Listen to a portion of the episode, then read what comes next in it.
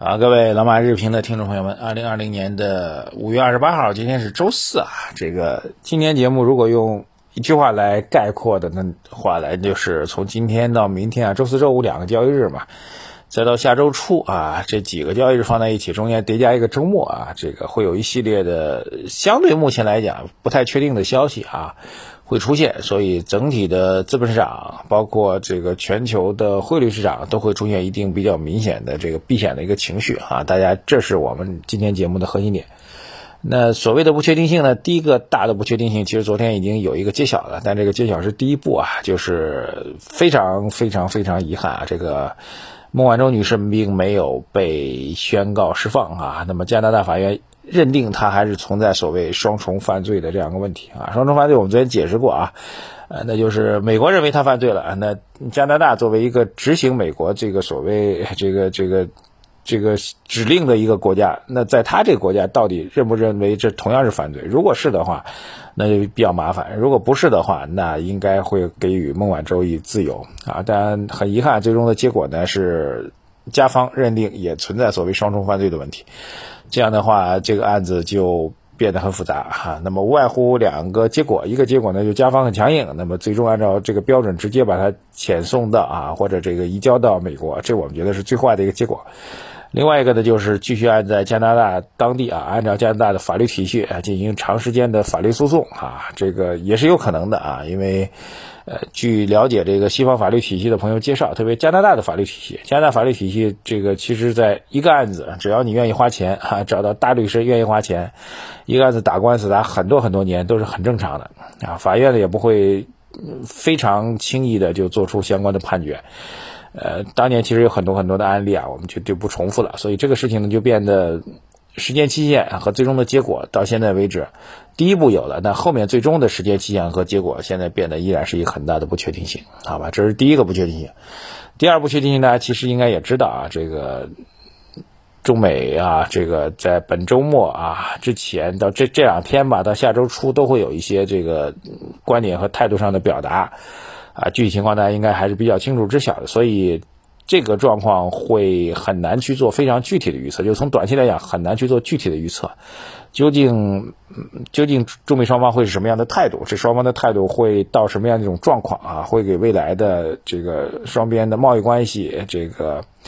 呃包括金融中心的建设关系等等，会带来什么样的影响？现在其实很难给出非常明确的一个预测，所以它是一个进行当中的不确定性。好，也正因此啊，各位看一下，啊，对于股市来说，昨天开始其实市场已经开始有一些避险情绪的表达啊。那么汇率市场更明显啊，这个昨天晚上的离岸人民币的汇率是出现巨幅度的贬值啊，这贬值幅度应该创出一个新高啊，这个要引起大家关注。总体来讲呢，全球市场的或者中美，特别是美国和中国之间的汇率市场已经形成了一个比较明显的一个表达。汇率的变化其实有两种啊，一种这个，比如说我们出现对美元出现贬值，有两种，一种呢是美元对全球主要货币出现升值哈，这种情况下你出现贬值；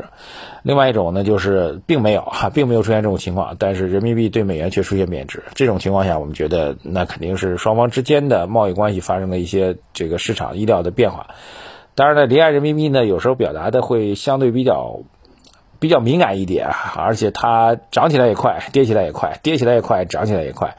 更多的是一个离岸人民币，更多的是一个敏感型的资金啊，是一个敏感型的资金，一个这个相对比较投机性的资金的一个态度的一个表达，会把相应的态度呢会比较明显的放大化啊，所以这是所谓人民币贬值的一个这个市场因素和外围的一个环境因素的一个主要的原因吧。那么对于这次贬值呢，一方面。证明了这个我们提到的本周末到下周初这个不确定性因素的一个搅扰哈。另外一个呢就是，啊，对于实体经济来说，其实反而构成利好啊。本币贬值啊，这个实际上强化了人民币对外出口啊，这个中国产品对外出口的一个优势。但相应的，这属于一个短期的一个市场情绪的一个表达哈。但是对相应的股市呢，也会产生一定影响。所以这两天不排除股市和汇市都会出现一定的震荡，还是要提醒大家相关的这个市场交易的一个风险。但是这件事情呢，其实从发展长期发展角度来讲，我想这几天就会有相应的结果了。最终结果是什么呢？其实站在中国角度来讲，态度还是非常明确的。结果肯定是我们这边不会有任何的核心性的让步，因为这已经涉及到了一个最最最最的一个底线的问题，所以不可能有最终的让步。那我们作为投资人就要推演的就是，在中方不可能做出让步的情况下，那最终的结果会是什么样一种状况？这点我觉得是非常重要的。我觉得有机会呢，可以。呃，在一个比较合适的环境和场合当中，给大家认真来探讨一下这样事情，所以大家都不妨来思考这事情啊。我们不可能做出让步，它跟贸易关系不太一样。贸易关系适当的做出一些妥协，其实是为了做生意。说白了，为了做生意，做生意的结果，适当的妥协，那么做生意能做大，将来还是有更更多的利利益空间出现，呃，对双方都是获益的。这个是所谓买卖不在，买卖不成人情在，对吧？这是这样的概念。但是此次特朗的讨论的问题呢，实际上是不是一个贸易关系问题？它其实是一个底线问题，所以底线问题是不可能做出让步的。那不可能做出让步的话，那就变成了双方到底谁能够扛得过谁，会是一个什么样的结果？然后会产生什么样的影响？呃，底线思维确定之后，你再去判断的话，那短期肯定会有一定的波动跟震荡，但是。那最终改变不了的话，那最终只会有一方去做放弃啊！这种事情其实在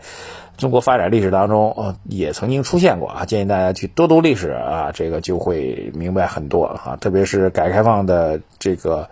中期啊，改革开放的中期曾经发生过的一些事情，大家去认真去看的话，也能够看到。当然，如果从历史角度来讲，上次发生类似的问题，我们最终的解解决方法就是我们进一步改革，进一步开放啊，看你来还是不来。所以正因此吧，昨天晚上的时候，这个主要的管理部门啊，国家金融稳定委、联合发改委、央行等等，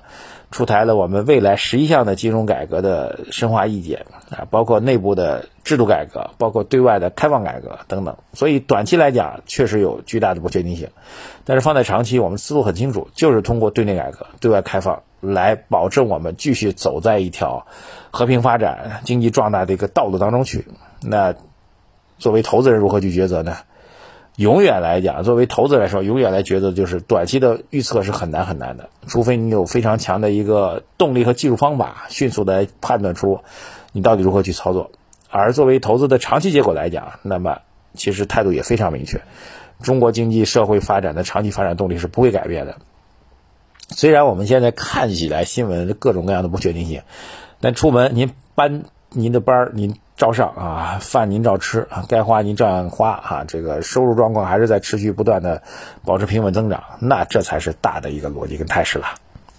好，谢谢大家啊，这个因为大家众所周知的原因呢，这个我们今天节目讲的核心内容呢，各位要需要自己的认真的一个体会啊，我们，但是我想其中的含义跟逻辑，各位应该都听明白了啊，多多支持我们的微信公众号财经马红外，请各位留言、点赞、转发，谢谢大家，再见。